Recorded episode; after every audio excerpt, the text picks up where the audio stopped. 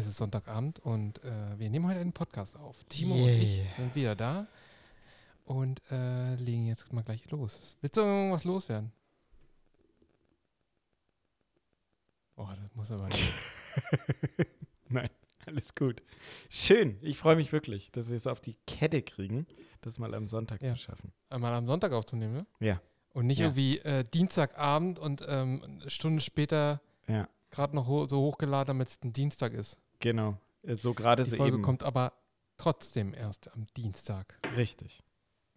Kannst ja mal so machen, dass sie gleich um 0 Uhr da ist. Würde ich sogar hinkriegen. Heute, Quasi also in 24 Stunden fast. diesmal, I think, I, ja. Das könnte klappen. Das könnte klappen, sagt er. Ja, Ha. bist nicht so gesprächig. Ich muss dir irgendwie alles aus der Nase ziehen. Ja, ich brauche noch ein paar Sekunden, dann, äh, dann komme ich auch mental an. Also mein Körper ist schon hier, m, der Kopf hängt noch halb auf der Station, aber jetzt bin ich da. Jetzt, jetzt bin ich hier. Jetzt, oder was? Ja, das war, das war heute tatsächlich ein erstaunlich ruhiger Tag auf der Station und das ist ja Folter für mich, sowas. Richtig Folter.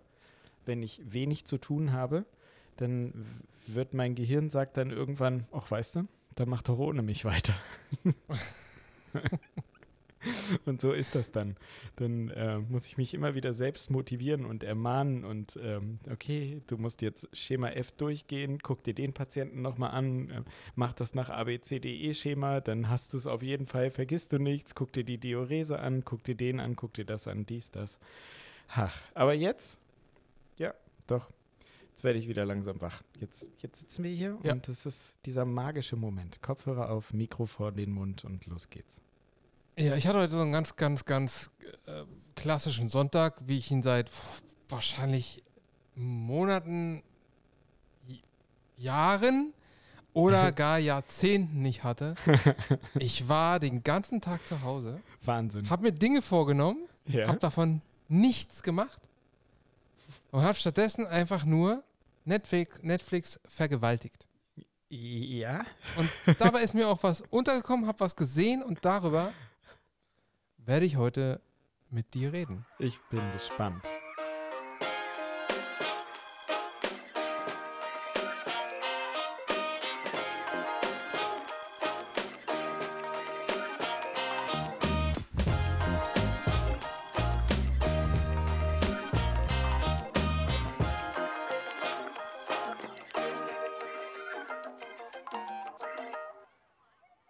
Und damit mal wieder herzlich willkommen zu einer neuen Folge Medizin im Alltag. Wir sind, glaube ich, bei der Folge 60 heute oder 60 oder 61. oder so. 61 heute schon. 61. 61 Ja. Folgen. Wir zwei, wir heißen äh, Marcel, das bin ich, und der andere, das ist der Timo. Mhm. Mhm. Ja. Wir sind äh, angeblich seit äh, vielen Jahren Ärzte und ähm, ähm, Wir behaupten das. erzählen hier so Nur. ein bisschen darüber. Wir behaupten das hier. Einfach mal so. Geradeaus. Äh, es gibt keine Quellen, aber man kann uns googeln. Stimmt. Das ist äh, in, der, in der Tat findet man auch was. Man kann es zumindest bestätigen, wenn man will. Richtig. Und äh, ja, wir machen hier diesen medizinisch orientierten Podcast, in dem wir uns ein bisschen unterhalten über das, was äh, uns so beruflich oder auch privat oder sonst irgendwie so ein bisschen bewegt, äh, zumindest was uns interessiert. Und da hauen wir hier mal ein bisschen was raus und meistens, meistens, aber nicht immer, kommen dabei semi-interessante Unterhaltungen bei raus. semi. Nur semi. Manche. Ja, das Ganze ist hier Community finanziert, also, ähm, also zu einem zu einem kleinen Teil. Wenn ihr bereit wärt, auch ein paar Euro pro Woche, Monat, nee, ich glaube pro Monat, ähm, abzugeben, ganz, ganz wenig, da kriegt ihr sogar schon was zurück. Schaut gerne mal vorbei unter patreon.com slash Medizin im Alltag und äh, bitte, bitte, bitte, wenn ihr die Möglichkeit habt, klickt doch mal auf die fünf Sterne bei Apple ähm, Podcasts oder bei Spotify oder schreibt uns sogar einfach mal eine kurze Bewertung, eine kurze Rezension. Bei Apple Podcasts kann man das machen. Und ähm, dann habt ihr auch eine Chance, dass die vorgelesen wird. Ich, guck, ich check da mal die Lage. Haben wir Mhm. eigentlich irgendwas bekommen? Oh, ich habe gar nicht Ähm, geguckt diese Woche. Ich muss mal gerade mal gucken, ob hier irgendwas ist. Äh, ähm, äh, nee, ist nicht. Irgendwie nicht. Oh Mann, warum fängt er immer an, irgendwie ähm, irgendwas abzuspielen? So. ist nix. Ähm, ich, ich bin gerade ähm, am gucken, ob äh, Interaktionen bei der letzten Folge. Nö, hat keiner gesagt, wie er die Folge fand. Ähm, aber Fragen haben wir gestellt. Ach so, ja. Nee. Nee, ja, aber Ja, willst du was, willst du was, willst du was, was, was dazu sagen? Wozu? Zu den Fragen? Hast zu der gesagt- Frage, die ich gestellt habe? Oder allgemein was zu, zu, dem, zu dem, was du immer eigentlich sagst, wo ich eigentlich immer leise bin und dir jetzt dazwischen geredet habe? Soll ich dazu was sagen? Achso, hast, du, hast du irgendwie gesagt, irgendjemand hat was geschrieben oder irgendwas? Äh, Nee. Gab es nicht eine Umfrage Ich, irgendwie? ja, habe ich tatsächlich. Hier, wie waren eure Prüfungen? Wir haben ja beim das ist letzten doch wieder Mal. voll, vollkommen Deswegen- Chaos hier. Ja, und deswegen habe Das ich ist auch wieder- aufgehört wieder. Ja, eben. Aber du hast gesagt, willst du was sagen? Also dann werde ja, ich ja direkt von dir aufgefordert, was zu sagen. Also muss ich was sagen. Nee, jetzt bin ich auch leise. So. okay.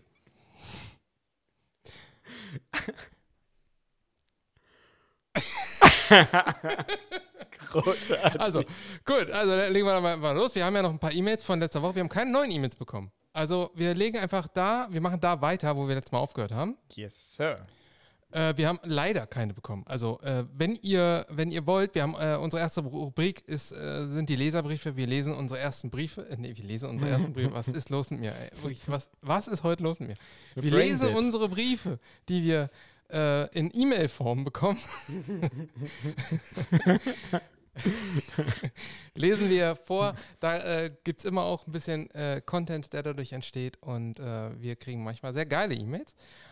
Und da wir jetzt in der letzten Woche keinen bekommen haben, wenn ihr ähm, sowas weiter wollt, dann müsst ihr uns welche schicken. Wir haben noch welche von den letzten Wochen. Aber sitzen so ein bisschen auf dem Trockenen gerade. Schickt uns gerne eine E-Mail an info.mtma.tv. Yay. Yay. Jetzt bin ich voll gehemmt. Ich sag jetzt nicht mehr mehr.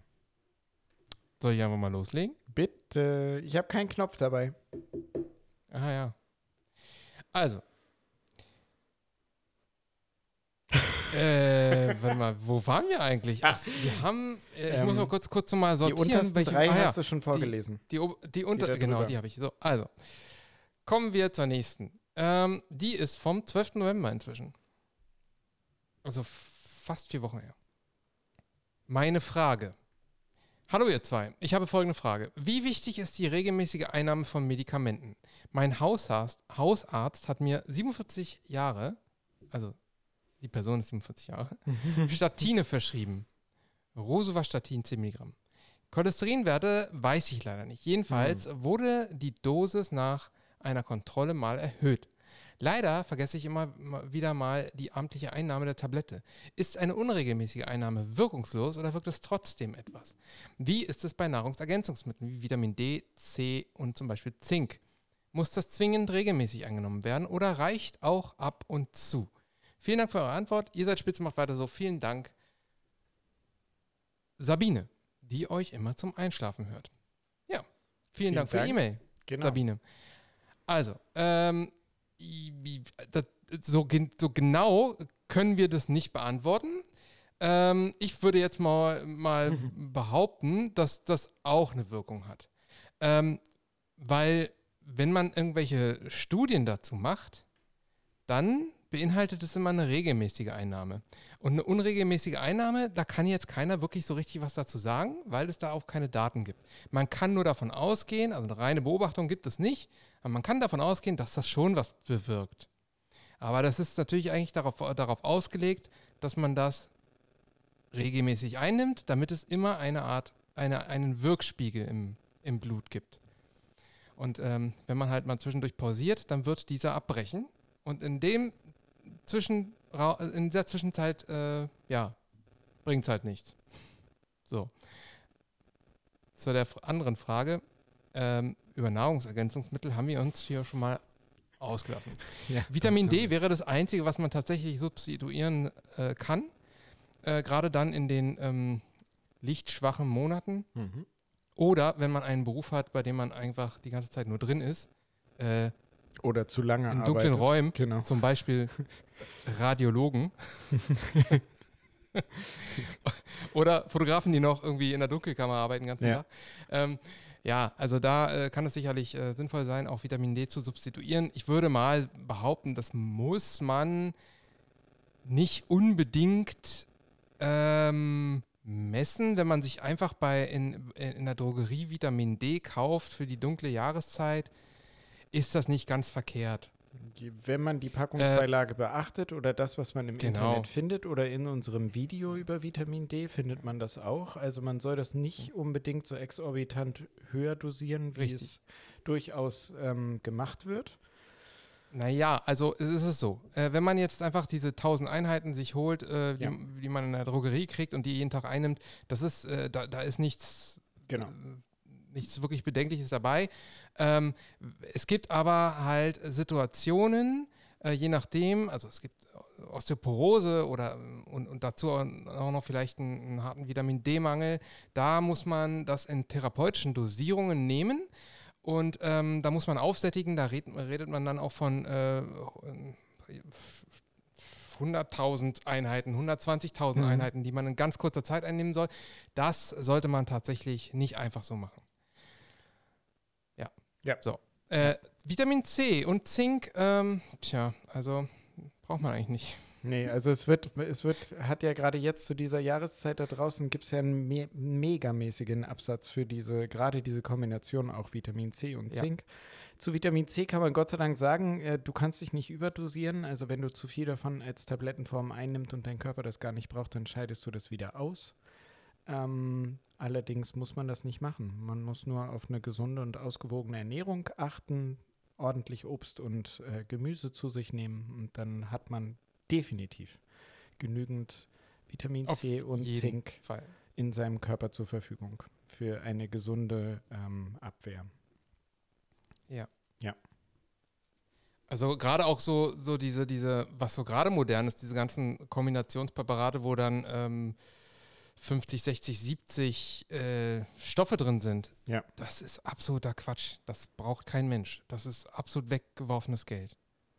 Genau, also, äh, äh, genau darum ich, geht es eben. Wie die heißen. Dieses grüne, wie heißt das grüne Zeug nochmal? AG1 oder so. Ja, ja, genau. Aber dafür ja, macht ja sogar Andrew Huberman Werbung, ne? Also klar, der wird ja, von denen gesponsert, aber unfassbar krass. traurig, dass er das ja. macht. Aber das ist einfach wirklich Quatsch. Das ist, das ist absolute äh, ähm, absolut Geld aus der Tasche ziehen. Da kann, man's, kann man auch wegwerfen, das Geld dann. Das bringt nichts. Ja, oder sich einfach äh, die Zutaten für einen Smoothie zu Hause, äh, den man in den Blender reinschmeißt, einfach kaufen im Supermarkt und dann sich einen Smoothie machen. Und der hält auch gut eine Woche in der Glasflasche im Kühlschrank. So ja. mache ich es. So machst du das. Mhm. Schön. Wir haben noch einen Nachtrag bekommen. Genau. Hier noch aus meinen 12.000 Lieblingsliedern für eure Playlist, nackt und eingehüllt. Iron Maiden, Fear of the Dark. Ist schon drauf. Eminem, Sing for the Moment. Ja.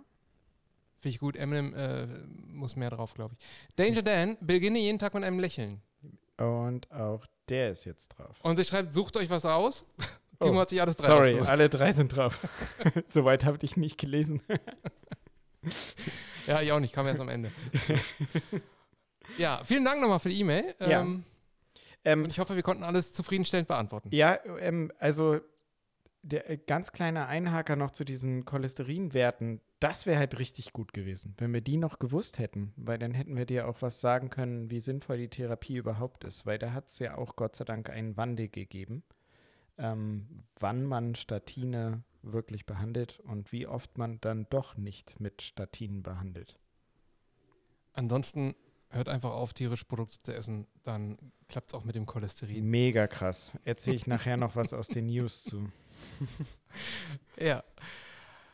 So, nun endlich komme ich mal dazu. Hallo ihr zwei. Nachdem ich vor einer ganzen Weile mit meiner Mail dazu beigetragen habe, dass ich jetzt endlich wöchentlich, dass ich euch jetzt endlich wöchentlich genießen. Nee, ist Quatsch, was ich hier lese. nee, beigetragen habe, euch jetzt endlich wöchentlich genießen zu können hatte ich es mir Woche um Woche vorgenommen, mal wieder eine Mail zu schreiben. Aber wie das nun mal so ist, es wurde verschoben und verschoben. Oh ja, und jetzt haben wir das Vorlesen ganz schön verschoben. Aber nun.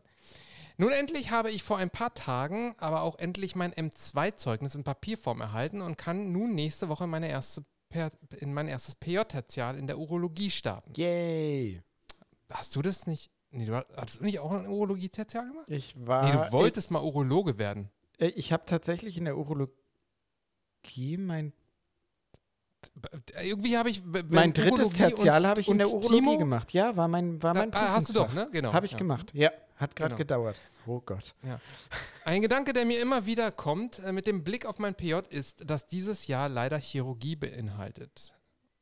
Hast du, hast du, kannst du das leider nochmal vorlesen, damit es auch keiner Hm. verpasst, das Wort leider Yes. mit Chirurgie in einem Satz. Nee, ich habe ich hab, ich hab jetzt gedacht, äh, da werde ich jetzt mal ganz schlagfertig drauf reagieren und habe dann, während ich darüber nachgedacht habe, gemerkt, dafür bin ich nicht schlagfertig genug.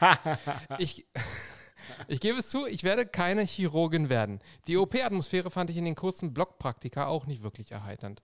Aber ich weiß, ich muss da irgendwie durch. Bisher habe ich in Formulaturen und Co. immer so weit wie es ging vermieden, in den OP zu müssen. Durch mein Vorleben als Krankenschwester mag ich es, mit meinen Patienten reden zu können.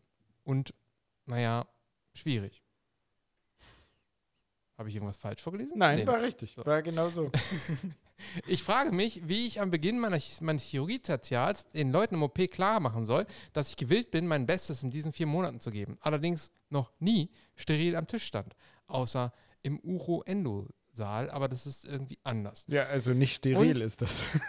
Ja. Und ich auch nicht wirklich Plan vom Haken halten habe und nähen kann.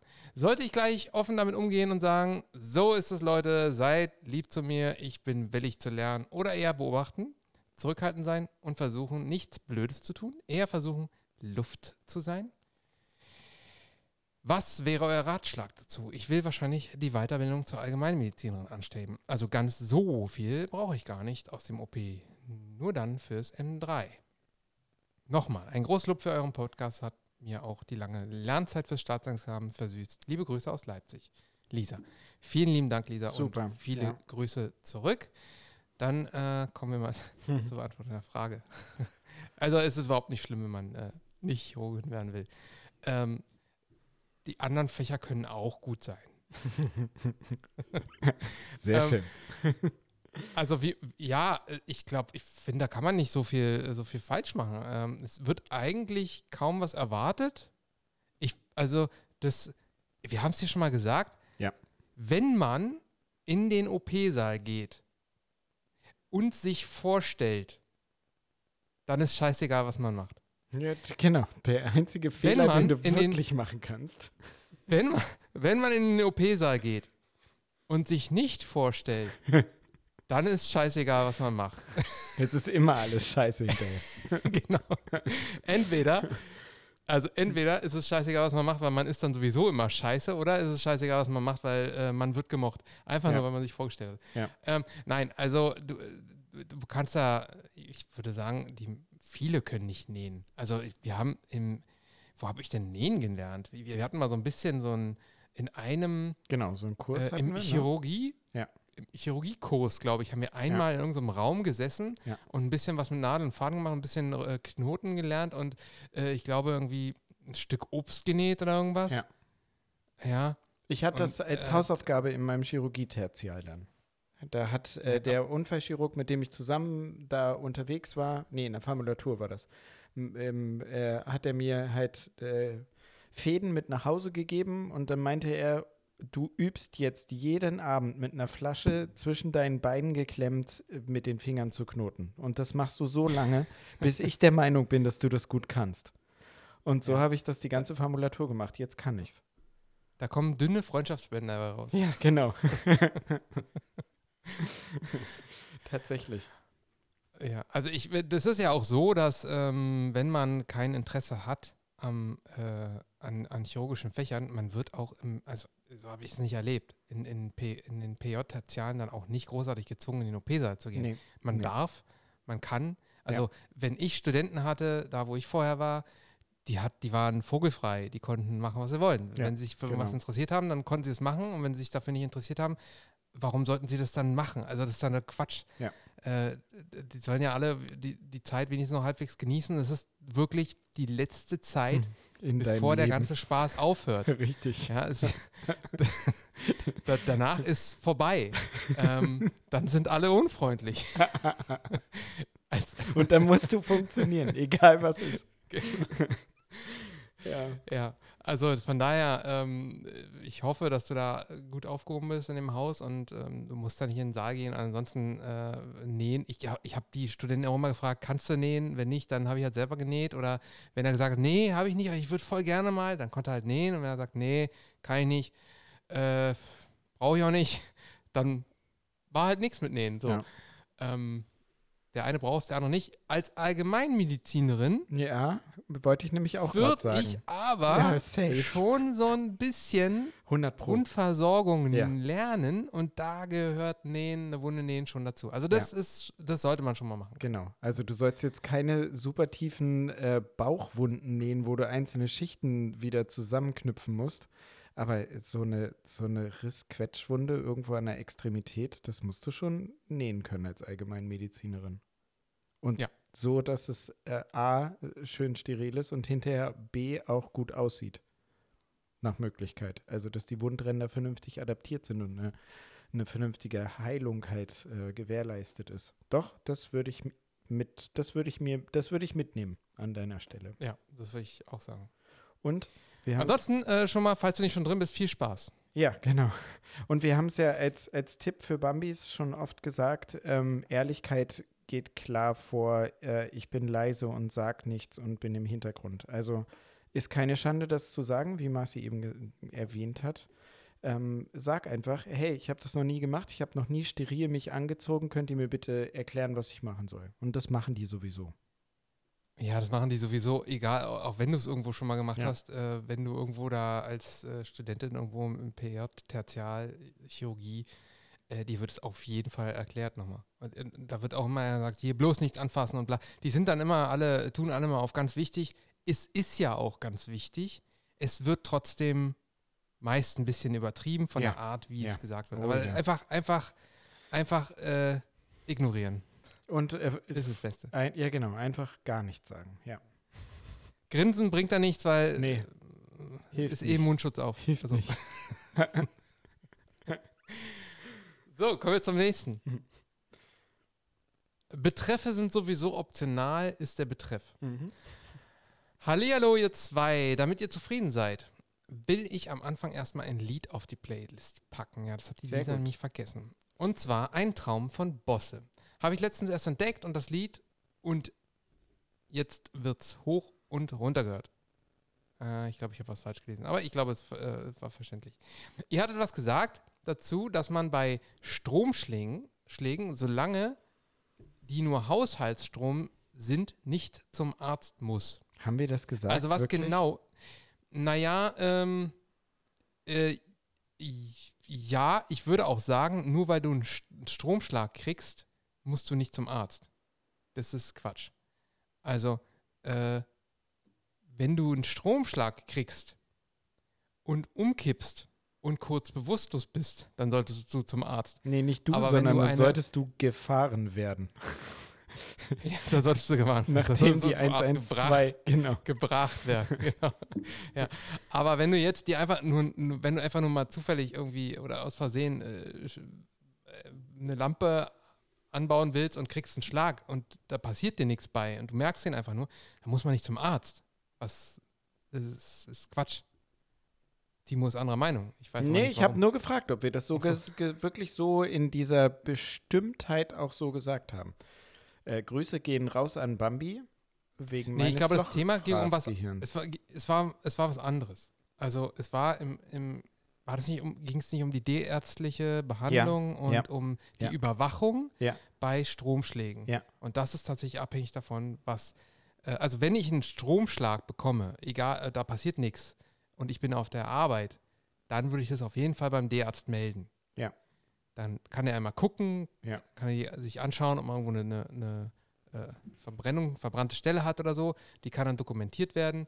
Ähm, aber überwacht werden muss man deswegen nicht, solange es sich einfach nur um so äh, Niederstrom-Geschichten wie Hau Haushaltsstrom handelt. Mhm. Ähm, bei Starkstrom ist es halt was anderes. Mhm. So. Aber ich lese mal weiter. Also was ist denn jetzt genau der Unterschied zwischen Haushaltsstrom und Starkstrom? Ja, genau, wir beide sind da, da kommen wir schon wieder in so einen Bereich, wo wir halt sagen, puh, äh, es geht um die Voltzahl, Ja, genau. ne?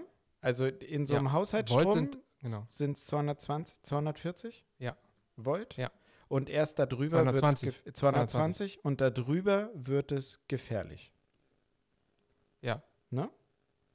Weiß ich nicht, ob es darüber schon Na, ja, doch, diese, fünf, Aber- diese fünfadrigen Kabel, äh, wenn du halt mehr, mehr, wenn du zum Beispiel so einen Saunaofen daran anschließt, der hat halt 400 Volt laufen dadurch, dieses fünfadrige Kabel draußen im Garten bei uns und da sollte man nicht anfassen.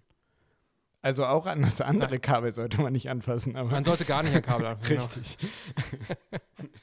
Weil auch der Haushaltsstrom kann gefährlich sein. Ja, Also nicht falsch verstehen, der kann schon gefährlich sein. Äh, ist er meistens nicht. Es kommt dann immer darauf an, wo, wo tritt er ein und wo tritt er aus. genau. Und, ähm, wenn, der, wenn er halt einmal durch den Körper fließen kann, dann ist es halt möglich, dass er in einer in der sogenannten vulnerablen Phase Richtig. durchs Herz äh, Ja. fließt und dadurch ähm, eine Herzrhythmus, eine lebensbedrohliche Herzrhythmusstörung auslösen kann. Ja. Ähm, wenn aber die Eintrittsstelle am Zeigefinger ist, rechts, und die Austrittsstelle ist am Mittelfinger rechts, dann fließt er ja nur durch die zwei Finger. Da braucht man jetzt keine Angst haben. Mhm. Da wird auch nichts passieren dann, ja. Aber ich kann dir auch ehrlich gesagt nicht sagen, äh, wo, wo da die Grenze ist, wo da jetzt der Unterschied ist. Ähm, bin ich gerade echt halt nicht irgendwelche, irgendwelche großen Baumaschinen, ähm, die mit Strom laufen, die kannst du halt nicht mit einem Haushaltsstrom laufen lassen. Nee. Also im, auf Baustellen oder sowas, äh, Die haben meistens Baustrom 400. und so, das ist meistens halt Starkstrom. Richtig, richtig. Beide Begriffe bedeuten leider nichts. Meint ihr, dass 220 slash 50 Hertz okay ist, aber 400 Volt slash 50 Hertz ist dann gefährlich und man muss ins Krankenhaus?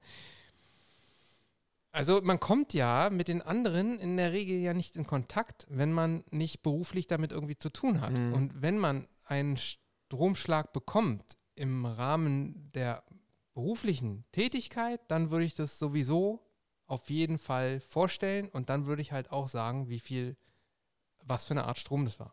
Und dann muss das halt der Arzt entscheiden, Mhm. der Arzt. Oder ist Niederspannung komplett in Ordnung? Ja, nee, Niederspannung Nee. ist ja unter 1000 Volt und damit haben wir ja die 400 Volt. Also Ja. und halt dann auch Genau. wieder Und komplett in Ordnung ja eh nicht, weil Nee. es kommt immer darauf an, wie der Strom durch den Körper fließt. Da, da kann auch unter 220 Volt Ja. schon äh, problematisch werden. Ja. Wo sind denn da die Grenzen? Ja, so genau können wir das hier nicht beantworten. Da müssten wir jetzt selber auch nachgucken und das äh, haben wir auch nicht parat. Nee. Das ist jetzt auch nicht unser, unser täglich Brot. Aber ich, ich denke, deine eingangs geleistete Antwort mit dem, ähm, ich fasse an der Steckdose, fällt, ich weiß ich nicht, stecke ich Metall rein, kriege eine geballert, fühle mich kurz ein bisschen, aua, das tut aber weh und sonst ist Ja. alles in Ordnung, bin ich auch der Meinung, da muss man sich jetzt nicht mit 112 ins Krankenhaus begeben lassen. Nein. Wenn man aber den Saunaofen selber anschließt, was übrigens nicht erlaubt ist und tunlichst vermieden werden sollte in unserem Land, überall auf der Welt, egal wann, macht sowas nicht. Und du da eine geballert kriegst, dann wirst du mit an Sicherheit grenzender Wahrscheinlichkeit irgendein Symptom haben. Sei es eine Verbrennung, sei es eine Eintritts-Austrittsstelle, sei es Herzrhythmusstörung, kurz mal die Lampen aus im Kopf. Auf jeden Fall muss das dann abgeklärt werden. Definitiv. Ja. Also ich habe mal in meiner Ausbildung immer gelernt, dass sobald es über 50 Volt AC oder 120 Volt DC ist, sollte man zum Arzt. Ähm, Puh. Das ist jetzt nicht mein Satz, das stand hier drin. Ja, ja. Ich, es ich, ist halt immer schwierig. Ich finde, pauschale Antworten sind eh immer ähm, schwierig. ja, echt schwierig. Und ich würde das, ich würde das nicht so behaupten. So. Ansonsten erklärt doch gerne so Begriffe wie Palliativ. Musste ich erstmal googeln.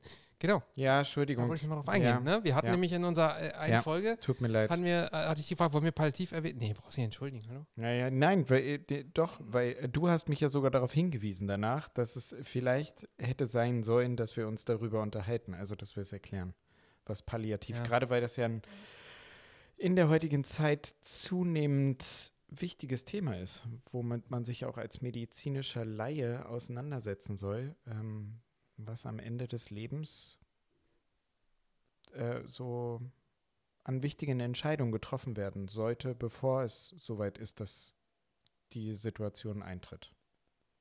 Ja. Also ein Palliativ. Aber er hat jetzt Ja. gegoogelt, Aber dann hat er weiß geschrieben. es. Dann können wir jetzt, brauchen wir es nicht nochmal erklären, voll geil. Machen wir so. Jetzt kommen noch ein paar Fragen, die ich am Wochenende während meiner AGT-Ausbildung hatte, Atemschutz. Und zwar haben wir beigebracht bekommen, dass wenn ich Luft einatme, ich von diesen 21% Sauerstoff 4% verarbeite in der Lunge und dann 17% ausatme. Ist das wirklich so, dass ich immer in jedem Fall 4% verarbeite? Oder wird das mehr, wenn ich die Luft anhalte? Ja. Und wenn ich Luft mit nur 19% Sauerstoff einatme, atme ich dann 17% oder 15% aus? Und äh, kann man das trainieren, dass man da mehr ausatmet?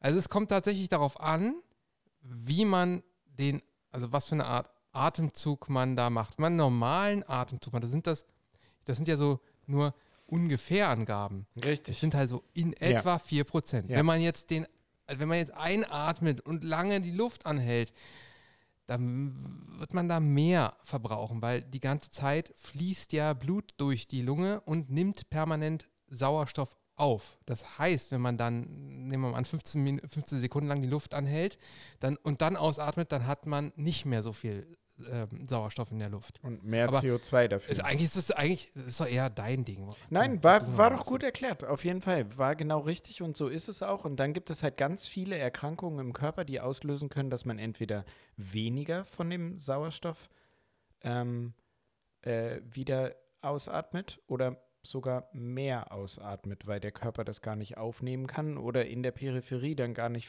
nicht abgeben, also nicht verwerten kann. Da gibt es wirklich mannigfaltige Erkrankungen und äh, physiologische Unterschiede, die da entstehen können und dann dafür sorgen können, dass man eben mehr oder weniger verbraucht.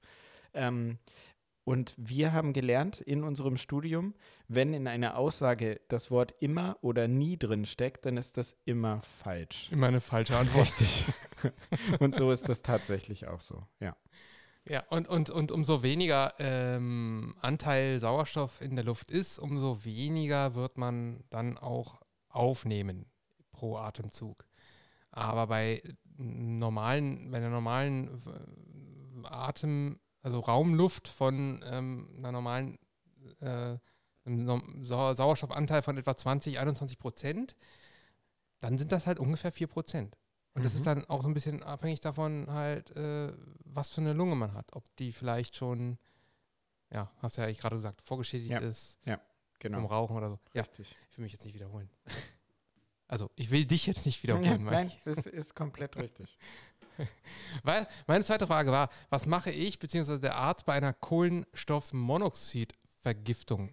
Ja, Abwarten und Tee trinken? Nein.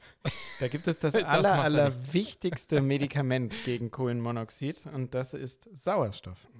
Reinen Sauerstoff. Genau. Wir setzen eine Maske auf, die mit 100% Sauerstoff durchströmt wird, damit in deine Atemluft nach Möglichkeit 100% Sauerstoff reinkommt, weil das Aber Kohlenmonoxid. wir können das ja mal ganz kurz ja, ganz kurz er erklären. Genau. Ja, also genau. Wir, äh, nur nochmal, weil das ist ja gar nicht so uninteressant, ist Ja. nämlich, dass äh, Kohlenmonoxid halt eine deutlich höhere Affinität zur Bindung hat mit Ja. äh, Hämoglobin als Sauerstoff. richtig. Das heißt, wenn ein Sauerstoffmolekül ist, da ist und ein Kohlenstoffmonoxid Ja. ähm, Molekül, dann bindet er das Kohlenstoffmonoxid-Molekül, Molekül, was halt ähm, keine Funktion hat, als das Sauerstoffmolekül. Und wenn das einmal gebunden ist, dann ist es halt schwieriger, das da auch wieder rauszukriegen.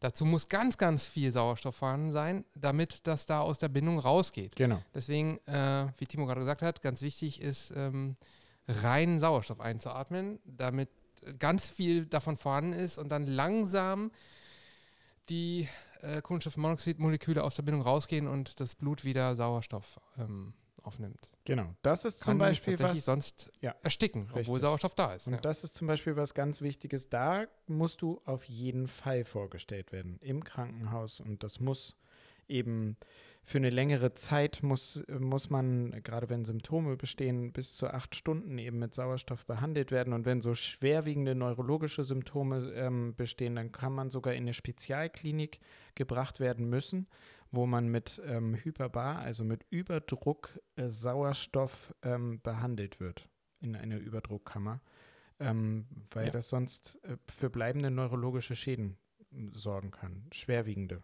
bleibende neurologische Schäden. Bis zum Tod eben. Bis zum Tod.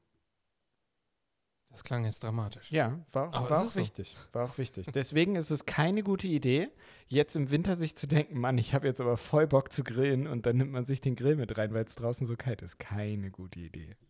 Und es passiert immer wieder. Genau diese Story passiert immer wieder.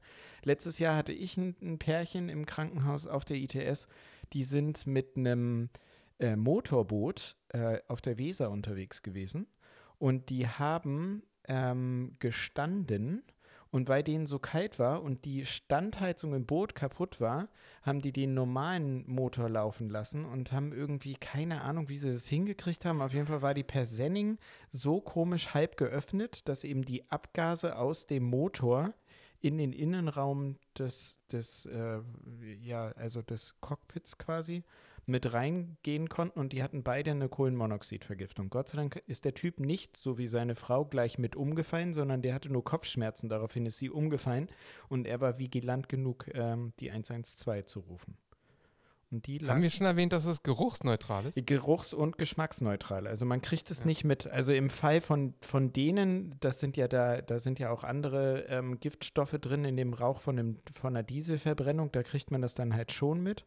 Aber wenn das so ein reines Kohlenmonoxid, zum Beispiel bei diesen, ähm, bei diesen wunderschön für die Umwelt tollen äh, äh, Heizstrahlern, die mit Gas betrieben werden, da kriegt man das zum Beispiel nicht mit.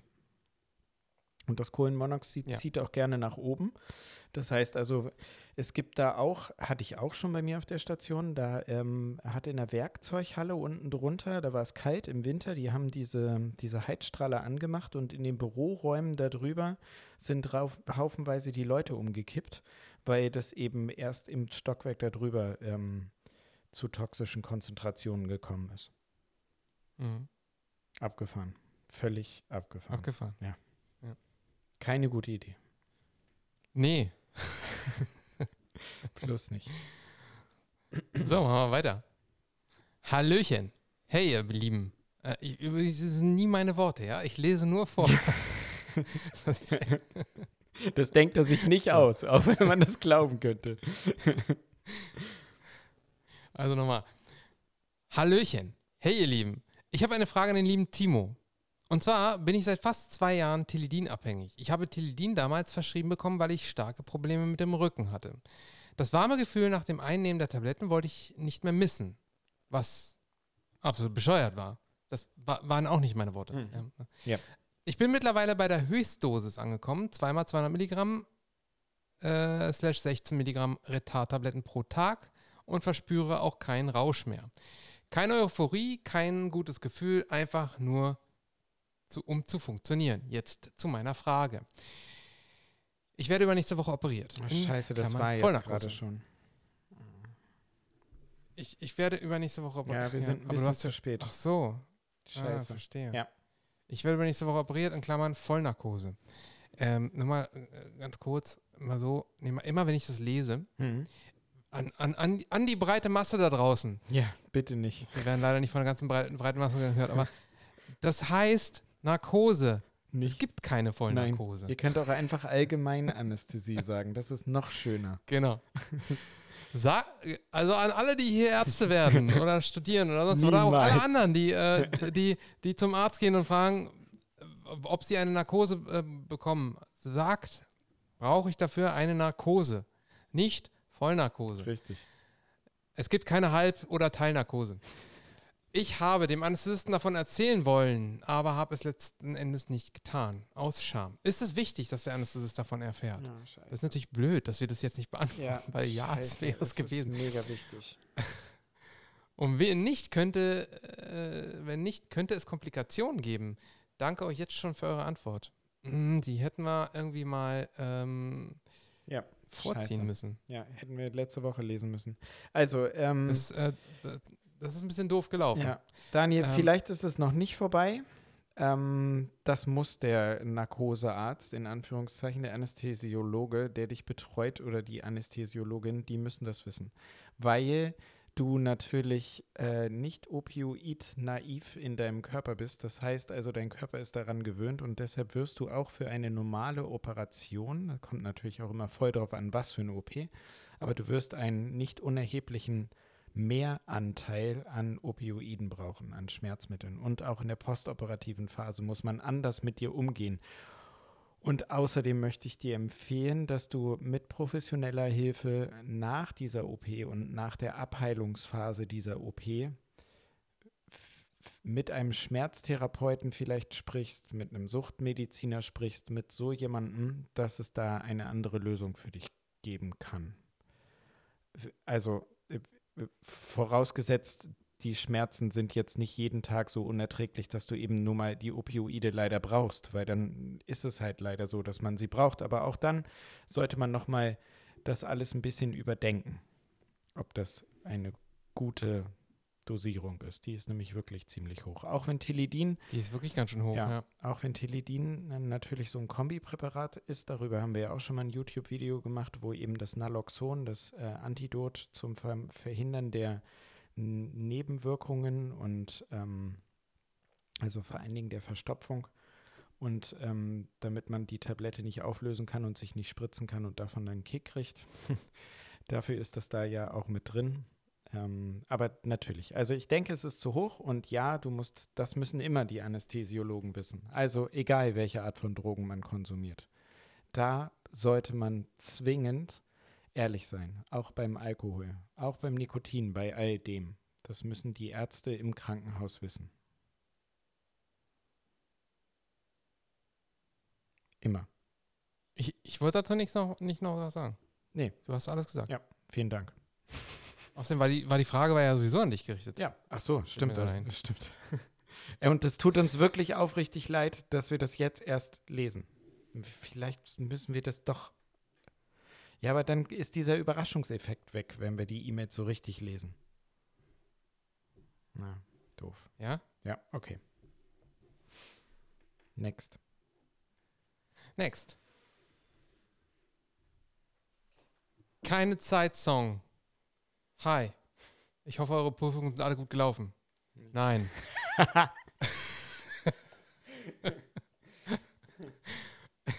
Ihr habt ja in eurer speziellen Folge nach einem Song gesucht in dem es keine, um äh, keine Zeit und Stress geht. Passend dazu würde ich U-Bahn von Tic-Tac-Toe in die Playlist packen. Mhm. Tok-Tac-Toe? Nee, nee Tic-Tac-Toe. äh, ja, vielleicht habt ihr ja auch eine Musik, die euch aus dem Stress wieder rausholt. Liebe Grüße, Christina. Vielen Dank. Ähm, nee, ich glaube nicht. Müssen wir, wieder, müssen wir ja jetzt wieder nachdenken. Also, die, ich habe jetzt Spontan habe ich keinen äh, Song parat, aber ich habe je nach Stimmung des Tages äh, benutze ich das oft, Musik hören zum Runterkommen. Tatsächlich. Ähm, okay. Kommt aber immer voll auf meine Stimmung an. Also, Die Frage ist ja jetzt was?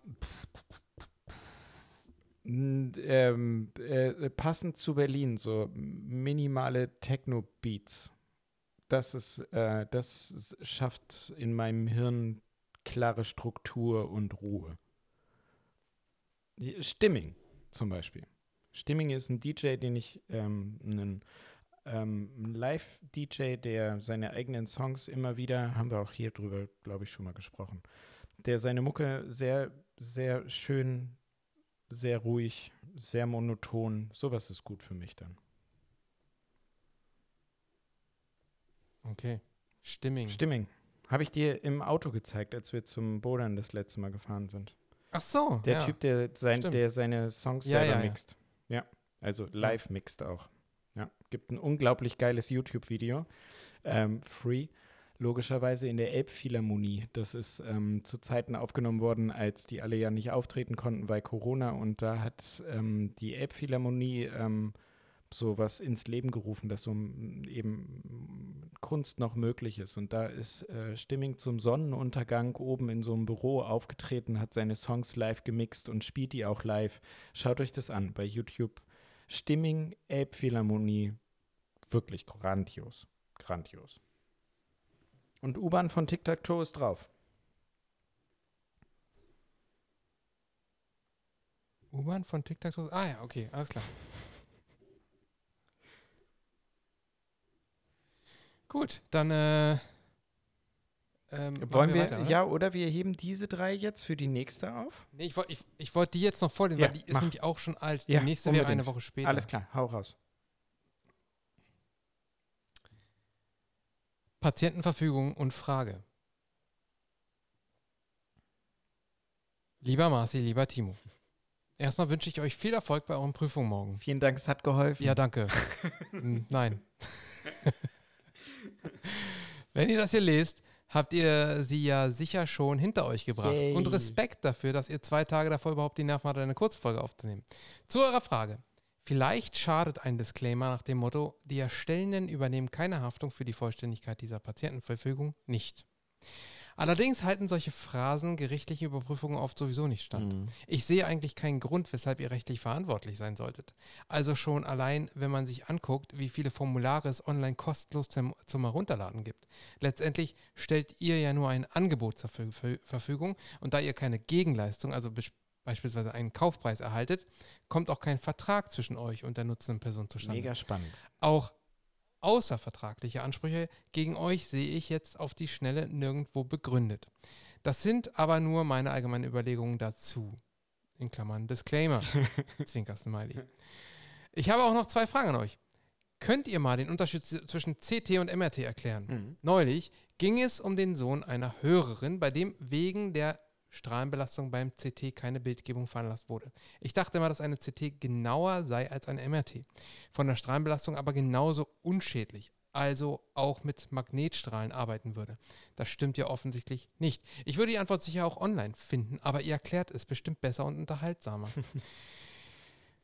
Okay, gut. Also da kann ich dir schon mal sagen, äh, das ist komplett falsch, was du da dachtest, leider. Ähm, denn äh, es gibt einen ganz deutlichen Unterschied zwischen dem CT und dem MRT. Das CT arbeitet mit Röntgenstrahlen und das MRT eben nicht. Genau. Beim CT, also es gibt, ich würde sagen, ja doch, also von der Bildgebung her ist das so mit das strahlenintensivste, was, was man hat, Ja. das ist das CT, deswegen überlegt man da halt wirklich immer, ob man das machen sollte und das MRT ohne Strahlen äh, ist da überhaupt kein Problem. Da überlegt man halt andere Aspekte. Ja. Ähm, der Unterschied ist in der Darstellung. Das heißt, man muss sich die Frage stellen, was will man denn überhaupt sehen? Und ähm, dementsprechend muss man dann entscheiden, brauche ich ein CT oder ein MRT. Es kann sein, dass man mit einem CT nichts anfangen kann, weil man Dinge sehen will, die man nur im MRT sieht und umgekehrt. Also äh, es gibt Knochenveränderungen, die man kann man zum Beispiel im MRT nicht weitaus nicht so gut sehen kann wie im CT. Es gibt aber halt auch Knochenveränderungen, die man im CT fast gar nicht sieht, dafür aber sehr, sehr gut im MRT. Wenn es darum geht, Weichteile zu beurteilen, ähm, geht das in beiden Fällen aber weitaus besser im MRT. Und deswegen muss man da halt äh, sich vorher überlegen, was, was möchte ich denn überhaupt wissen. Und dementsprechend dann ähm, entscheiden, was man will.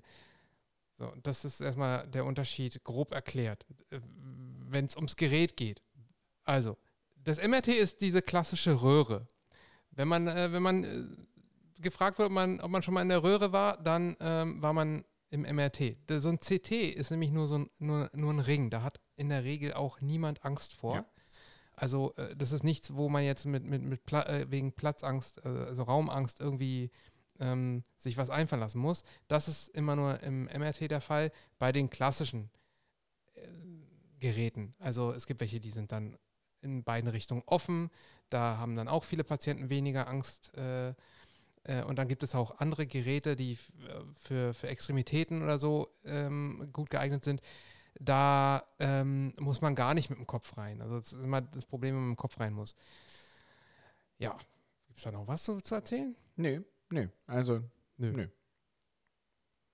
Also der, der, der Punkt ist nur, äh, in, in beiden Fällen sind das ähm, computergestützte Verfahren.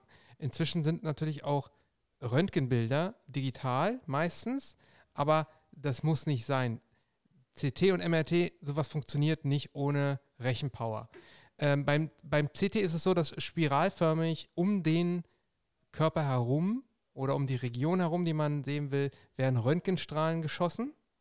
Und ähm, daraus, aus den Daten, die dabei entstehen, kann, der, äh, kann ein Computer mehrere Ebenen berechnen oder sogar eine 3D-Darstellung von der Region oder von, ja, meinetwegen sogar vom ganzen Körper. Ähm, was man aber nicht macht. Beim, beim MRT ist das halt ein bisschen anders. Da werden, ähm, da werden vor allem, also das heißt ja eigentlich Kernspintomographie und das ist ziemlich Hardcore-Physik. Das, da sind weder Timo noch ich in der Lage, das exakt zu erklären. Aber was man messen kann, ist letztendlich sozusagen der Spin von Wasserstoffatomen in Geweben. Die haben wir quasi überall. Und je nachdem, werden dann, äh, wenn man Magnetfelder ansetzt, werden die sozusagen äh, in eine Richtung gelenkt und dann, wenn man das äh, Magnetfeld wieder loslässt, irgendwie so, dann fangen die sich wieder an zu drehen und die, die, die, diesen Spin, der ist in den unterschiedlichen Geweben halt unterschiedlich und deswegen kann man dann aus den Daten, die man da erfasst, äh, auch eine unterschiedlich farbliche Darstellung der, Ge der Gewebe mhm. ähm, haben und dadurch sich die entsprechend auch ähm, ja, anschauen. So, ich, ich, wüsste jetzt nicht, wie man es noch Nee, ne, passt. Ich weiß auch nicht, ob ich noch deeper gehen könnte, aber Nein, aber ich finde das irgendwie so funktioniert das Ganze. Ja. ja. aber also MRT ist, äh, soweit wir bisher wissen, ähm, ist das unbedenklich. Wenn genau, so der, der was anderes glaubt. Richtig, ich wollte gerade sagen, da wird es garantiert auch andere Meinungen geben, aber nur eine Wahrheit. Bisher ja. nur eine Wahrheit. Es gibt nur eine, eine Wahrheit. Ja. Äh, Wenn es um die Messung geht, sagen wir so, ist es noch nichts aufgefallen. Ja. Nach wahrscheinlich vielen, vielen Millionen durchgeführter MRT-Untersuchungen weltweit. So. Außerdem habe ich mich gefragt, wie, wie Ödeme am Fuß infolge von Verletzungen entstehen. Also ob man die durch bestimmte Verhaltensweisen extra provoziert oder die Entstehung einfach eine Frage des Unfallablaufs ist, etc. Und falls ersteres zutrifft, was sollte eher vermieden werden? Auch in der Alltagsbelastung, unmittelbar nach der Verletzung. Also wie entstehen Ödeme am Fuß infolge von Verletzungen? Ähm, das kannst also, du auch wieder besser beantworten. Ja, ich, also das, die Frage ist, äh, ist das Ödem oder nicht? Ja. Also ein geschwollener Fuß ist nicht gleich ein Ödem. Nee. Ähm, wenn ein Fuß anschwillt, nachdem man jetzt eine Verletzung sich zugezogen hat, sei was, sei es ist was Schweres auf den Fuß gefallen oder man ist umgeknickt oder, oder ähm, da lag ein Fußball und man wollte gegen ihn kicken und der war dann irgendwie aus Stein. Ähm, das, das muss echt fies sein, oder? Das, aua. Stell dir vor, du holst so aus. Autschen, ey. Wenn man sich äh, das so vorstellt, autschen. Ähm, dann, dann kommt es ja zu, zu einer Verletzung von, von Weichgewebe und wahrscheinlich vielleicht auch Knochen und das ist alles in äh, äh, unterschiedlicher Intensität durchblutet. Und äh, in dem Augenblick, wo das alles verletzt wird, tritt dieses Blut aus diffus ins Gewebe.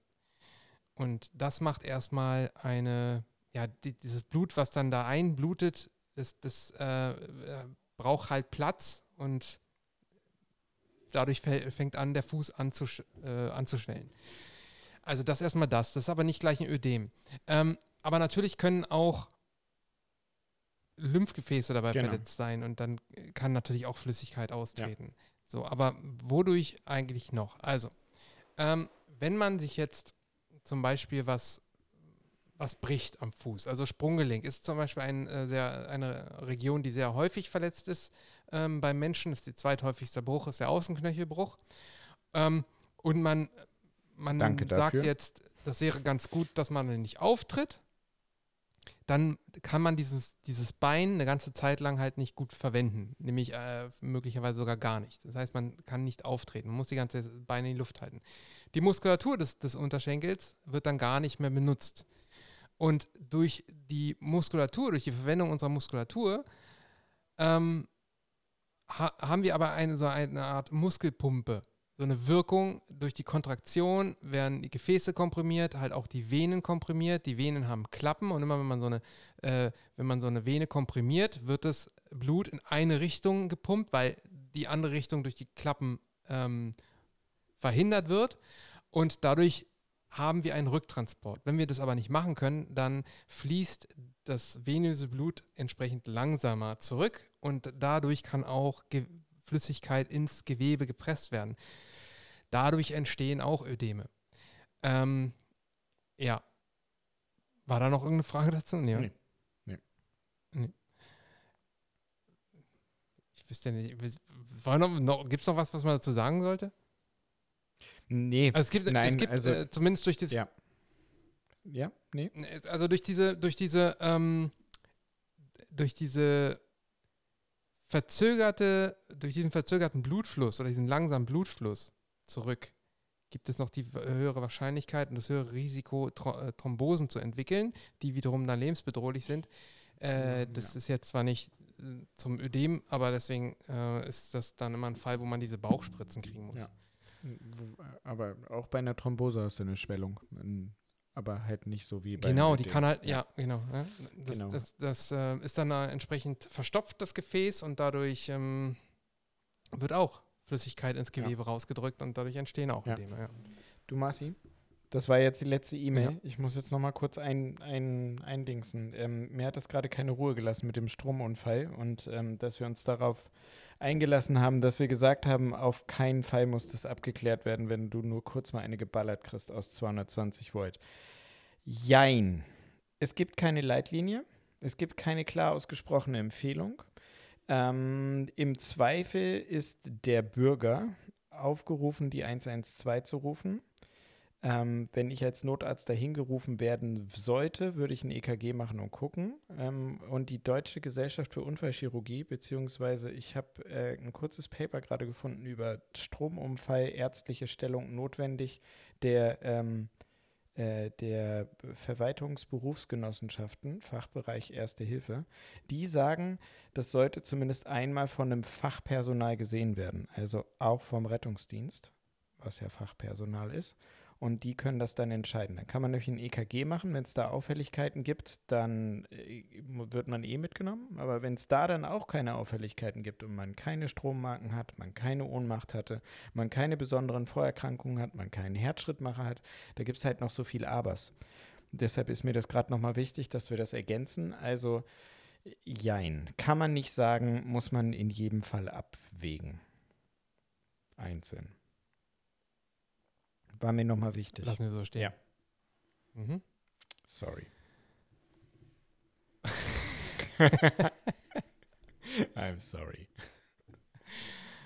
Deswegen ist es übrigens immer so, dass der Timo nicht zuhört, wenn man hier Doch, ich habe zugehört. Ich habe zugehört die ganze Zeit. Weil er, ja ne nebenbei irgendwie. Man könnte, Sachen du hättest das halt äh, mit dem, wir hätten jetzt noch auf Herzinsuffizienzen und sowas eingehen können bei den Ödemen. Ähm, da habe ich dann auch nochmal nachgelesen. Sie hat aber auch nur nach dem Trauma gefragt mit den Ödemen und deshalb war das alles gut, was du gesagt hast. Also ich bin schon aufmerksam. Naja, also ich, ich meine, es, es gibt ja, es gibt, es gibt, es ist ja nicht verkehrt, weil es gibt viele Aspekte, genau. die bei die bei, dabei eine Rolle spielen könnten.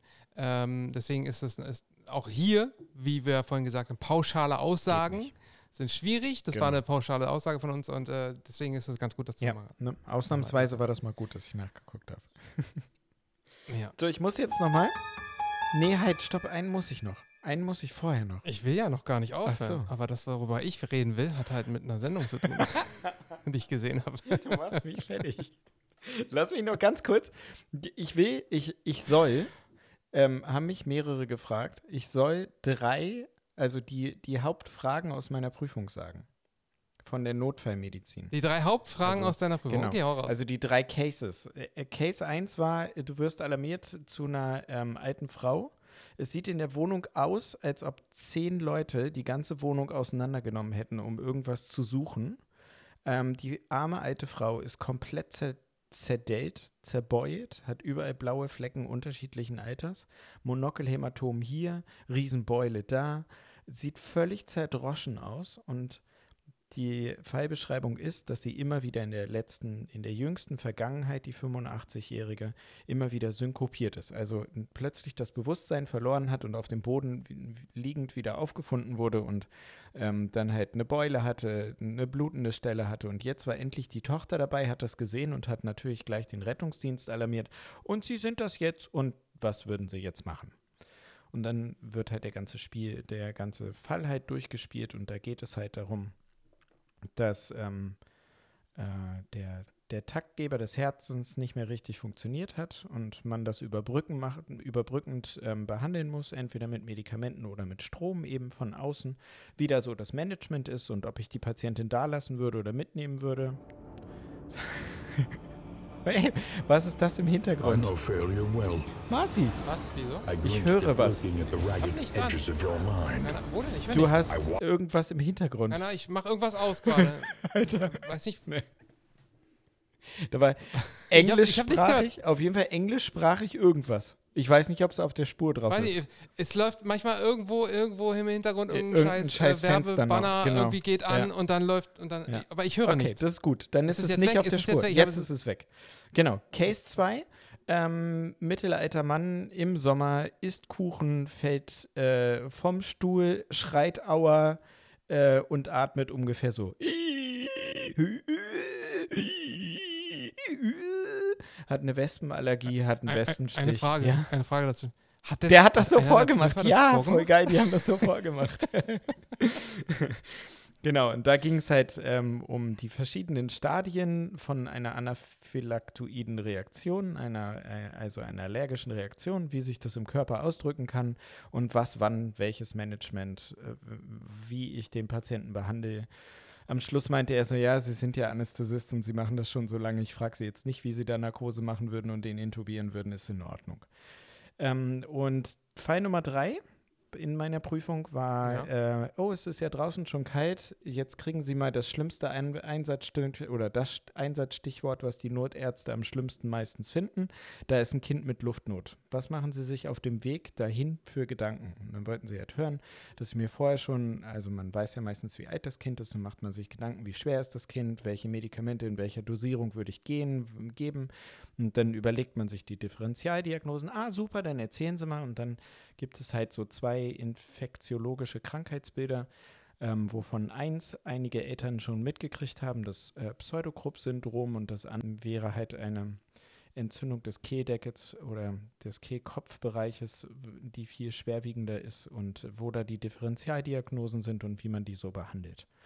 Und da haben mich halt ähm, einige junge Kollegen gefragt, dass ich das doch auch noch kurz zum Besten geben soll, wie das so läuft. Und mein Bambi-Tipp gleich hinten dran für alle, ähm, die sich auf so eine Prüfung vorbereiten, auch in Niedersachsen, wo es keine Eidprotokolle, wie die, die Marci das letzte Mal erwähnt hat, ähm, gibt. Es gibt bei MediLearn im Forum ähm, für jede Zusatzbezeichnung Foreneinträge, so auch für die Notfallmedizin. Und da schreiben Leute einfach aus Nettigkeit ihre Protokolle rein, wie die Fälle gelaufen sind. Und bitte lest das, das bereitet euch unfassbar gut auf diese Prüfung vor. Ähm, ja. Jetzt kannst du auf den Knopf drücken. Okay. Habe ich ja vorhin schon. Okay, ich habe äh, heute, äh, wie gesagt, ganz viel Netflix geguckt und da gibt es seit vier Tagen oder so was Neues. Und zwar heißt das Bad Surgeon. Okay. Das ist medizinisch, und, das äh, klingt zumindest so. Das ist medizinisch, genau. Es ist eine Dokumentation über einen ähm, Arzt, der ziemlich bekannt war vor ganz wenigen Jahren. Ich habe von ihm noch nie gehört. Er heißt Paolo Macchiarini. Okay. Und ähm, der hat äh, Kunststoff, ähm, Kunststoff-Luftröhren. Also Kunststoff-Trachee. Trachee. Trachee. Trachee. hat er ähm, bei entsprechenden Erkrankungen einge ja. eingesetzt. Und zwar wurden die, wurden die ähm, mit, mit Stammzellen irgendwie beimpft, äh, sodass die von innen und außen hatten die halt eine Schicht äh, Stammzellen und dann hat er die eingesetzt bei zum Beispiel ähm, Luftröhren. Äh, bei TUM. Bei Tumoren mit, mit oder sowas. OP-Indikation. Tumoren im genau. Bereich der, Mhm. genau. Oder, oder anderen Mhm. Gründen. Es war eine, die hat einen Unfall gehabt und ähm, ähm, wurde, war dann irgendwie lange beatmungspflichtig, hat dabei ein, ähm, eine Tracheotomie bekommen und irgendwie konnte man das nicht mehr verschließen danach, weil die da irgendwie zu sehr geschädigt war. Oder sie ist auch beim, vielleicht beim, beim Unfall äh, Mhm. geschädigt gewesen und dann hat er das auch gemacht. Äh, und die sind immer alle gestorben. Okay. Und dann ist man dem irgendwie auf den Grund gegangen. Also das war, das, die, das, die, die hat, diese, diese Doku, ich kann die extrem empfehlen, weil die hat was von Tinder Swindler. Äh, es ist ein absolut krasser Hochstapler gewesen. Also der Typ ist ein krasser Ja. Hochstapler. Äh, aber er ist scheinbar wirklich Arzt und er ist auch wirklich äh, Chirurg, aber äh, ethisch mehr als fragwürdig. Und das, das, ist schon, das ist schon sehr freundlich ausgedrückt. Ähm, also du und ich würden eigentlich sagen, das ist ein krasser Wichser. Das ist auch okay, dass du das hier so sagst. Ich finde das gut. Weil der wusste, dass die Dinger nicht funktionieren. Und hat sie trotzdem eingebaut. Und äh, ja, der, der, der Punkt ist aber, der hat das, der hat gar keine, er hat gar keine Tierversuche gemacht. Er, es gab gar keine Vorphase. Er hat einfach das, hat er dieses Verfahren einfach angewandt Er hat bei einfach, Menschen, obwohl es noch nie vorher Wie irgendwie krass. getan. hat. Er hat es einfach Wie mal krass. gemacht. Und ähm, ja, ja, und er hat irgendwie so äh, Kunststoff. Also ich selber war, hatte mal, ich weiß noch, ich war ähm, vor damals an der Uni noch, ähm, hatte ich mal das Angebot zu einer Doktorarbeit, wo auch als Matrix ein Kunststoff verwendet wurde, wo man, wo man äh, Stammzellen aufgetragen hat und sich dann entlang der Matrix Mhm. entsprechend Das Gewebe. ein, äh, ein Mhm. Gewebe bildet. Ja, und das, in dem Fall ging es jetzt darum, irgendwie äh, um Herzklappen. Ähm, ich habe diese Doktorarbeit aber nicht gemacht, also äh, weiß man ja. Wenn man dich googelt. Und, ja. und, ähm, äh, und so, sowas ähnliches quasi. Sozusagen von, von innen und außen. Er hat so wirklich so ein so richtiges, so, ein- so ein Plastik-Trachea-Stück. Und dann von innen und außen hat er da halt Stammzellen aufgebracht.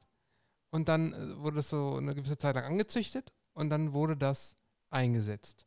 Und der war halt, ich also das ging, es fängt so an, er erzählt eine, eine US-amerikanische Journalistin von diesem Arzt, der das gemacht hat. Und da denke ich so, ach, krass, okay, in den, in den Staaten, ey, da geht wirklich alles. Da geht alles, sogar dieser Scheiß geht.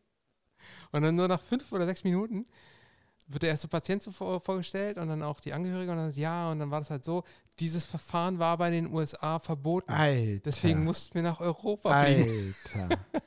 Das ist nicht alles. Weißt du, wo das Nein, gemacht nicht in wurde? Deutschland. Am Ka- Karolinska Institut in, In Stockholm. Stockholm. Das ist einer der bedeutendsten Universitäten der Welt, denn dort wird der Nobelpreis Ach, vergeben. krass. Und, ähm, und da war der und da hat er das gemacht, da hat er ein Team gehabt, dann hat er auch irgendwie ein paar Patienten in Russland gehabt. Und er hat insgesamt hat er, äh, wenn ich mich recht erinnere, achtmal so ein Ding eingesetzt. Und die sind äh, nur einer überle hat überlebt und der hat, dem haben die das aber ausgebaut. Also es hat nichts davon funktioniert.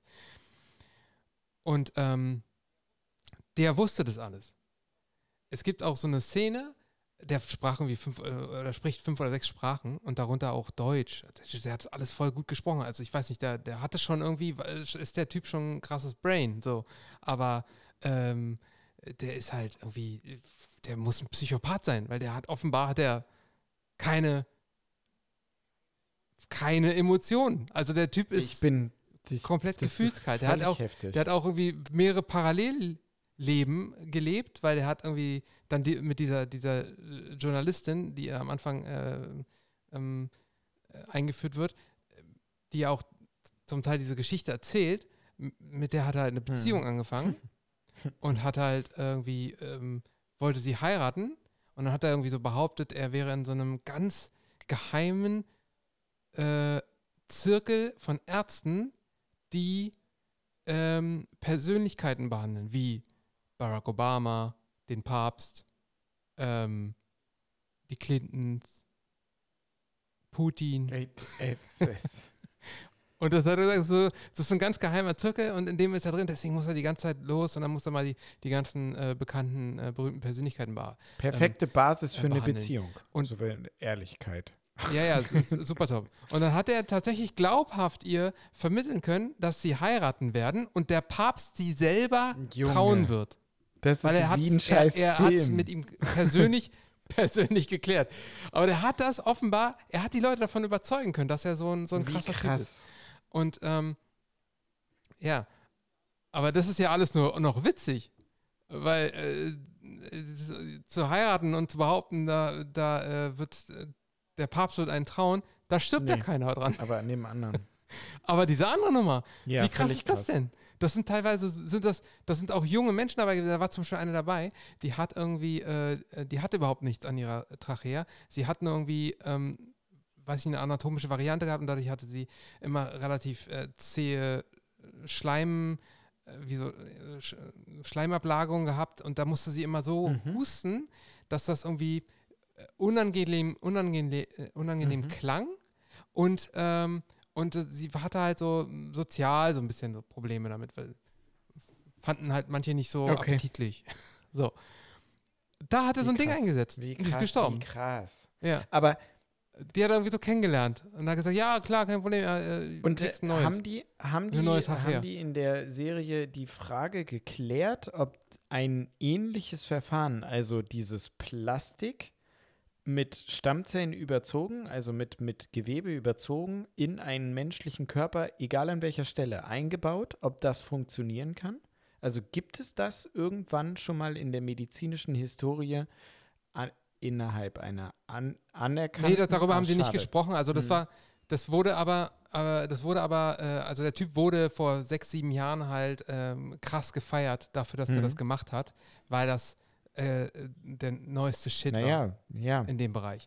Und der war halt bekannt. Also du und ich haben von dem nichts gehört, obwohl wir waren ja schon fast, Ja. also wir waren Ja. schon Richtung Facharzt in der, in der aber wir, ich, ich habe von dem wirklich noch nie gehört. Und der war jetzt auch noch in Europa tätig. Und äh, ähm, äh, ich- ich weiß es nicht. Also ich, die sind darauf nicht eingegangen. Ich habe auch das alles Mhm. nicht überprüft. Der wurde dann am Ende, ich weiß nicht, ob ich darüber spoilere, ich meine, es ist eine Doku. Man kann sich auf jeden Fall, egal was ich erzähle, auf weil's jeden Fall ja trotzdem angucken, weil das, wenn man sich, sich Ja. nochmal anguckt und den Typen sieht, dann hat das Ja. nochmal eine ganz, ganz Ja. andere Wirkung. Weil der, der hat halt, der hat halt unseren Beruf massivst missbraucht. Und zwar letztendlich für Fame. Weil Völlig der wurde krass. halt gefeiert dafür, dass er das gemacht hat. Und der hat, der hat vorher sich mit den Patienten getroffen, war super nett, sehr einfühlsam, hat, hat denen ganz, ganz viel erklärt. Der hat die operiert und ist danach quasi verschwunden. Der ist dann immer gegangen, weil er war dann ein wichtiges, war ja ein extrem wichtiger Typ, ganz, ganz busy.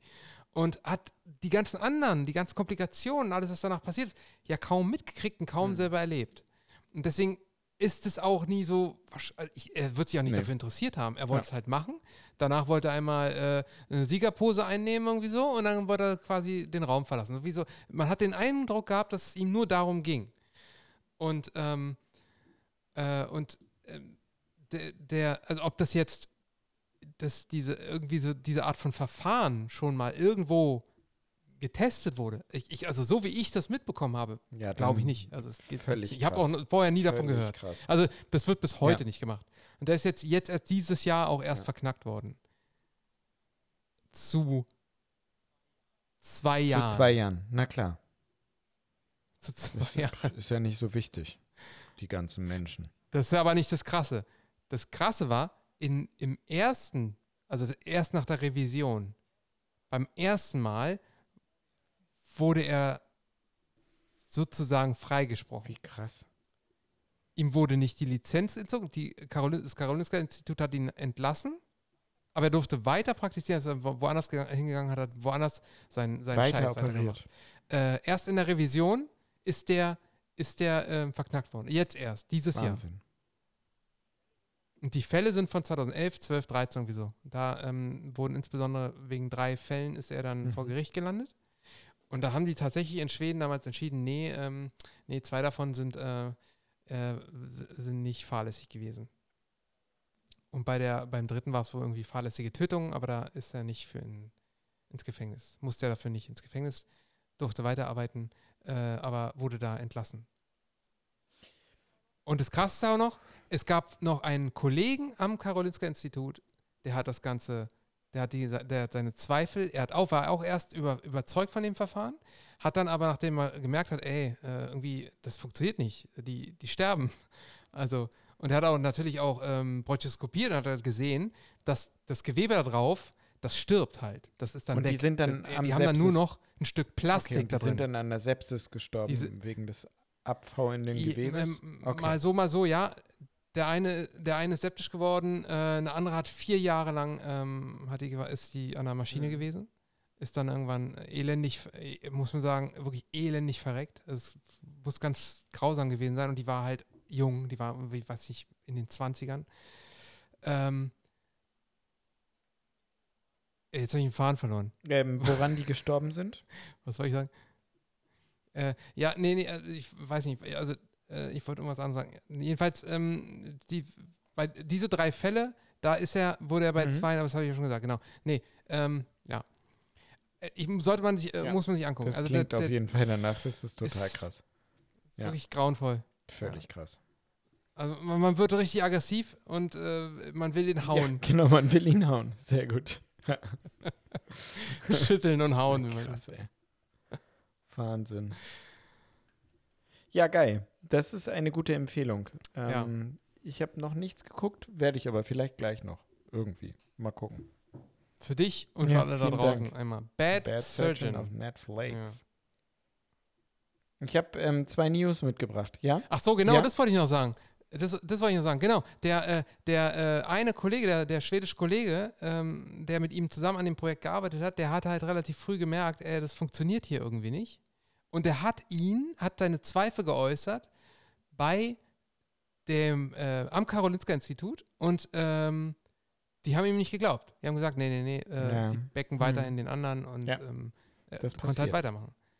Also das ist garantiert nicht der erste Fall, wo das genauso gelaufen ist. So. Ja, aber der, der renommierte Herr Professor, der doch so große Erfolge hat und Geld an in unser Institut bringt, der, nee, nee, das glauben wir nicht. Ja, scheiße. Ja, Ich habe zwei kurze News mitgebracht richtig scheiße. für ne? dich. Eine sogar Oh für ja. dich im Speziellen. Ein Arzt, Komma, Allgemeinmediziner, hat seine Quartalsabrechnung an seine KV zehn Stunden zu spät abgegeben. Also einen Tag zu spät abgegeben. Ja, halt am Ja. ersten. Ja, des neuen Quartals. Nee, obwohl, ich glaube, man hat ja irgendwie, er hat auf jeden. Fall, er hat auf 11. jeden Fall diese, diese Frist hat er verstreichen lassen. verstreichen lassen. Um, Um ein paar Stunden. In Bayern Ja, ist seine KV. ja. Willst du wissen, wie das ausgegangen ist? Das ging vor Gericht. Der ja, hat er hat verloren. verloren. Der hat seine Kohle nicht gekriegt. Er hat, er hat ein Quartal, hat ein Quartal Er hat Patienten umsonst behandelt. 40.000 Euro nicht überwiesen bekommen, weil er die Ja. verfickte Ja. Abrechnung ein paar Stunden zu spät abgegeben hat. In welcher Welt leben wir bitte? Ja, ja, die sind, das ist wirklich KV, äh, Ärztekammer, Was geile geht denn Richtig, bitte, richtig. Alter? Ich meine, der, also das ist ja nicht nur der Arzt, der deshalb keine Kohle hat, sondern der, der, also das ist ja eine Praxis. Da leben Menschen von. Also ich meine, ein ganzes Team, der muss Miete bezahlen, der muss Geräte bezahlen. Das ist äh, der, die, der kann ja doch nicht sagen, ja, ich habe die Abrechnung mal ein bisschen zu spät abgegeben und statt einer Mahnung sagt die KV, ja, 40k, hm, vielen Dank dafür. Alter, was, was ist da los? Und das ist nicht nur das, ne? da, da, da arbeiten Völlig auch Ärzte krass. und Ja, entscheiden damit. völlig das ist krass. Wirklich auch Kollegen, Und die da begründet entscheiden. wurde das, es entstünde dadurch ein erheblich bürokratischer Mehraufwand. Weil ja, kann ich ein bisschen nachvollziehen. Also ich kann verstehen, was deren Problem ist. Das wird ja irgendwie ermessen an der Gesamteinkunft irgendwie, also was alle in den Pott reinwerfen und daran werden dann die Ausschüttungen, davon kriegt man dann seine Kohle. Ich habe mich nicht damit beschäftigt, wie das System funktioniert. Ich kotze aber im Ja, Strahl, so, ja. wenn ich lese, dass jemand, der einfach mal ein Quartal lang arbeitet, dafür keine Kohle kriegt, weil er irgend so eine scheiß Frist mal kurz ein bisschen überzogen hat. Was stimmt denn nicht mit den Leuten? Unfassbar. Ich habe wirklich, ich habe mich so aufgeregt, als ich das gelesen habe. Mann, wirklich, Leute, was ist hier los? Ehrlich. So, damit wollte ich dir sagen, mein Freund, bitte lass das niemals, äh, also du weißt schon, lass diese Frist niemals vergehen. Ja. ja. Heftig. Ja, nee, äh, nee. Ich habe aber auch zum Glück wirklich einen sehr guten äh, Geschäftspartner. Ähm, dem Oh, würde das, Gott glaube ich, Dank. passieren. Grüße gehen raus. Ich spreche den Namen jetzt nicht aus, aber Also, Grüße gehen das- raus. Der, der hat das, der hat das auch, hat auch im Dank. Blick und äh, nee, man hat, ja, wir sind eigentlich immer äh, ganz, ganz früh. Ja, genau. Man, man sollte das auch eher zu früh als äh, an die Frist rantreten. Also, boah. Dann habe ich noch was gelesen. Eine kleine Studie, ähm, eine spannende äh, Studie an 22 gesunden Zwillingspaaren ohne Risikofaktoren für äh, kardiovaskuläre Erkrankungen. Und äh, Quintessenz gebe ich euch als Überschrift, die Umstellung auf eine vegane Ernährung ist mit einer besseren kardiovaskulären Gesundheit verbunden nach bereits wenigen Wochen. 22 gesunde, ja, aber Bam, richtig, voll krass. Bitches. Es gibt äh, diese Zwillingsdatenbank, die besteht aus Zwillingspaaren, die gefragt wurden, wenn sie ein gewisses Alter erreicht haben, seid ihr gewillt, an medizinischen Versuchen, klingt viel zu krass, an medizinischen Studien teilzunehmen, wo wir einfach auf diese Art und Weise, dass wir zwei Zwillinge haben, minimieren können, dass wir genetische Fa- Faktoren noch als, in, als Unterschiede mit drin haben und den Einfluss von Erziehung und Lebensstil so gut wie es geht minimieren können. Dass da eben die Einflüsse minimiert werden und damit dann wirklich kontrollieren können oder besser kontrollieren können, ob das, was ich untersuchen möchte, auch wirklich einen Einfluss auf den Menschen hat. So, die haben da 22 gesunde Zwillingspaare, wie gesagt, untersucht für acht Wochen. Die eine Hälfte hat ähm, vier Wochen lang, also die haben immer, die ersten vier Wochen haben die das Essen jeden Tag dreimal täglich geliefert bekommen. Die eine Gruppe hat ähm, vegane Ernährungsweise mit viel Vollkorn, kein Zucker, keine raffinierte Stärke bekommen. Und das ähm, andere Zwillingspendant hat das gleiche als volle Ernährung, also omnivore, äh, ähm, omnivare Er Ernährung bekommen, aber eben auch genauso gesund, nur eben mit tierischen Produkten. Das LDL, also Cholesterin im Blut, ist von 110 auf 95 im Durchschnitt bei der veganen Gruppe ähm, gesunken. Also das böse Cholesterin ist um 10%, um mehr als 10% abgesunken. Und in der Essensgruppe, ich ernähre mich gesund, esse aber Fleisch oder tierische Produkte, ist es von 118 auf 116 im Durchschnitt gesunken. Das heißt, da haben wir einen signifikanten Unterschied. Ähm, der nüchterne Insulinspiegel sank um 20 Prozent in der Gruppe von Also muss man auch sagen, 118 auf 116, das hat äh, Richtig, klinisch überhaupt genau. keine Relevanz. Aber von 110 Das ist auf einfach gar 95 nichts. ist durchaus etwas Relevantes. Der nüchterne Ja. Insulinspiegel ähm, sank in der veganen Gruppe um 20 Prozent im Vergleich zu der tierischen Ernährungsgruppe, was ein Riesenunterschied ist. Und im Durchschnitt gab es übrigens auch eine Gewichtsabnahme von 4,2 Kilo durch diese, durch diese kalkulierte Ernährungsweise, die diese Zwillingspaare ähm, bekommen haben.